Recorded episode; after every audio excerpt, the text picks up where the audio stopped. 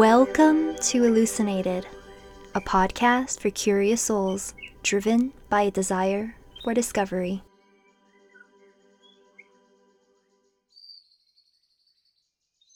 Hello, and welcome back to another episode of Elucinated. I am your host, Kelly. I've never fully introduced myself in any episode, so um, hi, I'm Kelly. And uh, today is the first day of December, which means that from now until December 25th, it's Christmas. And on Christmas Day, right after you open your presents, it's New Year's. And in the spirit of Christmas, I've written a Christmas poem about my cat, which I would like to share with you all today. And I know what you're thinking. Only one cat poem? You seem like the kind of girl with a library of cat poems, with a section reserved just for the holiday ones. Thank you. Wow, um, that's so nice of you, and I'm honored you think so highly of me. But the truth is, ever since I began trying to create presentable writing, I've been in a rut. When I try to write songs, the melodies come, but the words lag behind, stuck inside my small intestine.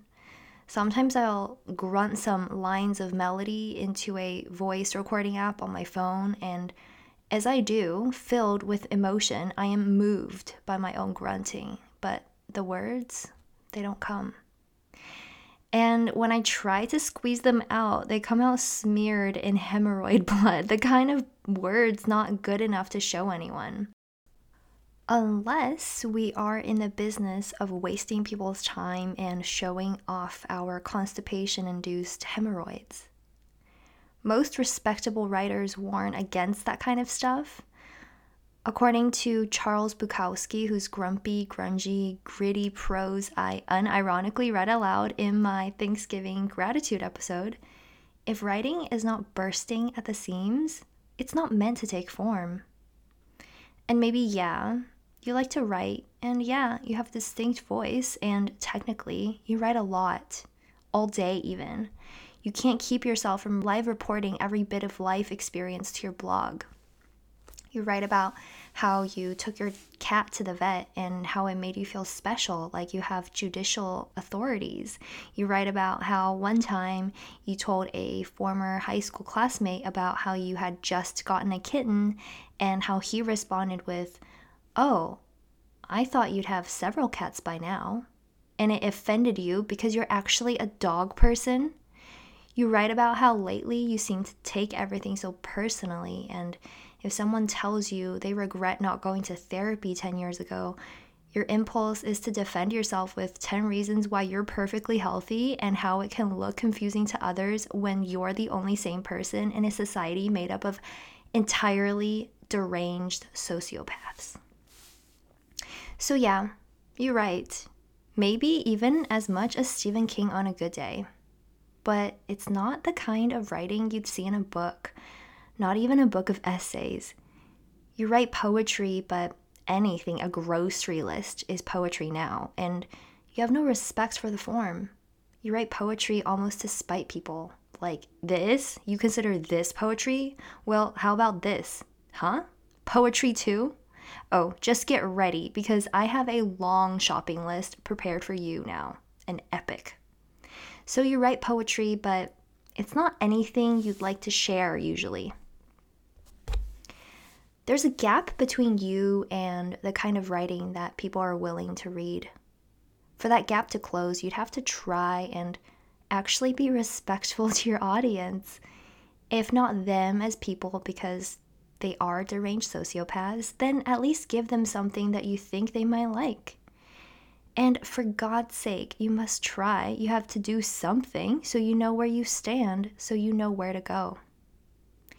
It doesn't help that you expect to be delighted and thrilled by your own writing, even at this stage where you're not producing earnest work. It's like you're a novice baker who keeps on eating the raw cookie dough before it gets a chance to become cookies and you go, okay, this is pretty good, but I don't know if anyone would call this a cookie. Of course, people do sell and eat cookie dough now. It's like what I told you about modern poetry. I say you, and you know I'm talking about me, but maybe you can relate in your own way. Not everyone, though it sure does feel like everyone is into writing. And writing is never about writing, writing is about life. So maybe you can relate in your own way. When I try to write a story, I'm not sure where the story begins and where it ends.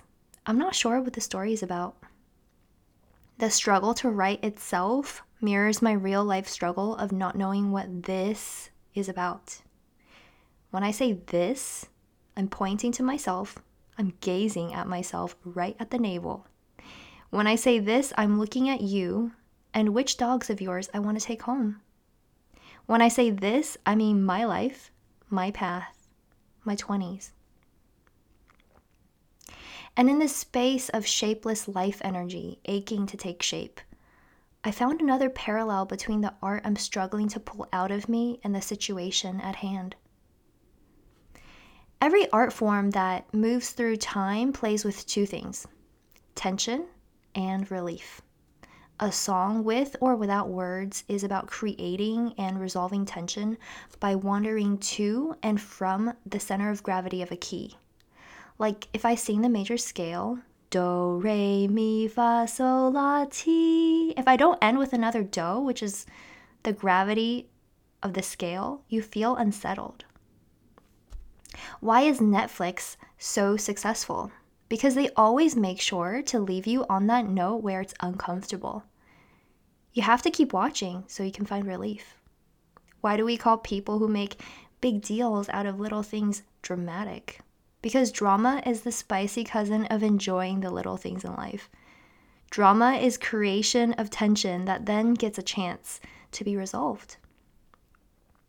Shows, movies, plays, any story, any piece of music, any piece of art that moves through time plays with tension and relief. Relief is where we like to be, and tension blocks us from relief. In other words, to create tension, we have to establish where we'd like to be. If you press on piano keys randomly without establishing a key signature with a root note, the result would hardly be considered music, much less art, by most honest people. And if, when writing a story, you don't create a goal for your protagonist, then there is no drama and there is no story. So, Buddha, that wise old man, knew this. That's why Buddhists have been talking about detaching from desires for 2,500 years. Because tension can only arise when we are kept from where we'd like to be. So, the precocious Buddha decided he would desire nothing instead.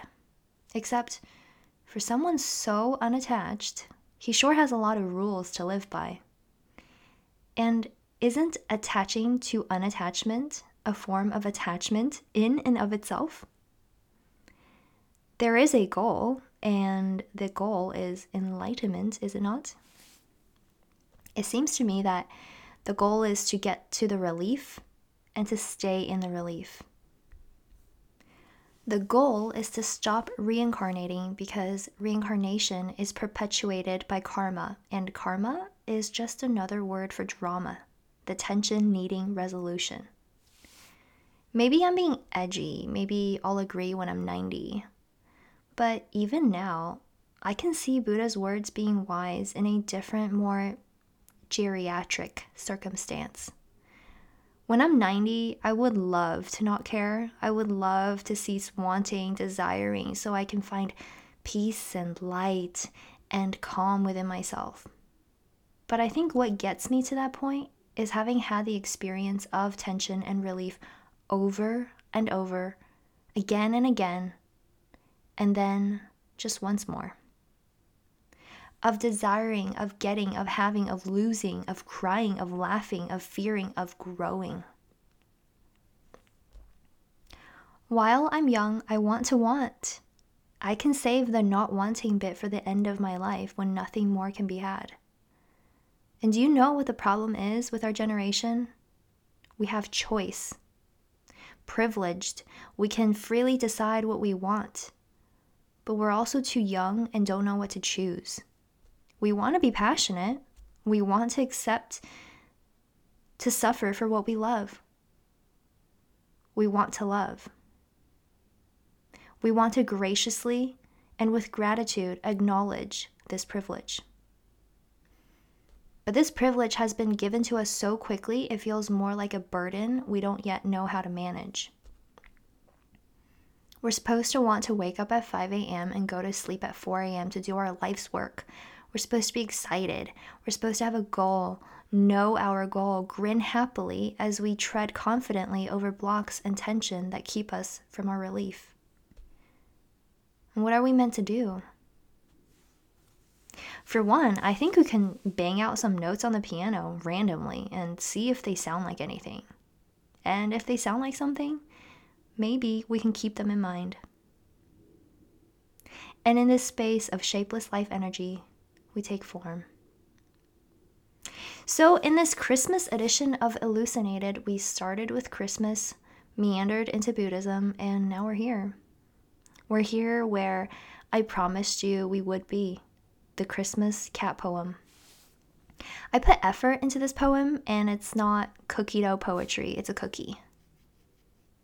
I know you're excited to hear it, and I just want to give you a quick note on my cat because then the poem will be even more enjoyable. So his first name is Kippy. His first real name is Kipchoge, named named after Eliud Kipchoge, but he goes by Kippy. He also goes by Kips, Kipmeister, Koibito, Little Man, and um, many other names. He loves to eat. He eats and goes out and comes home and asks for more food. And we recently discovered that while he's outside, he goes to the neighbors to eat their food. Don't tell him I told you because it's technically his personal business, but the cat doctor said he should lose 2.5 pounds. In the past, I've questioned Kippy's capacity to hunt due to his unnatural weight. To which he responded by bringing home a series of live animals a rat, a fully grown New York hot dog sized rat, then a bird, and another bird. Kippy is quick, snarky, and sure of himself. He is a man with both goals and inner peace. We don't know how he does it. How does he juggle the paradox of simultaneous tension and relief?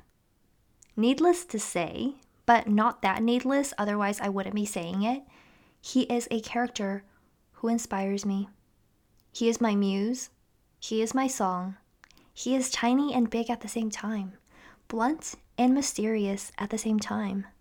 He is my angel, he is my kryptonite. He inspired this poem last night. It's called Kippy's Christmas. Kippy dearly hopes, very sincerely, and it shows, for Santa to grant his wishes. A short list he wrote, one straightforward little note Please gift me beef and fishes and in the years to come, delightful treats and some, with love, a hug, and kisses. But Kippy heard a rumor, so terrifying he shudders, that only sweet kids get visits.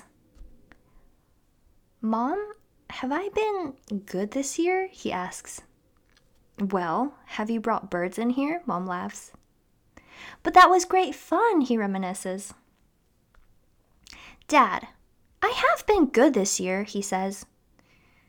If you say so, my little dear, Dad frets, and Kippy's starting to get suspicious. There must be a conspiracy. Santa wouldn't betray me, says the cat best described as mischievous.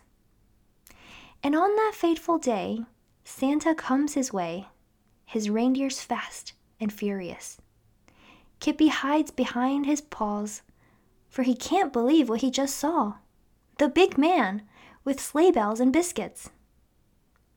And on the front porch he comes, and on the door he thumps to inquire where our Kips is. Here I am, big sir, and out comes our little mister, for he does not want to miss this. A present to deliver, a lifetime of second and third dinners for my favorite boy, little Kipias.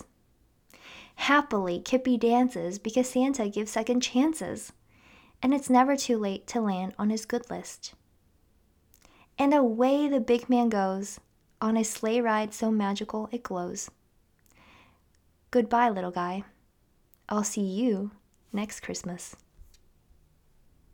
Thank you for listening to this episode of Elucinated, and I will see you on my next episode. Bye bye.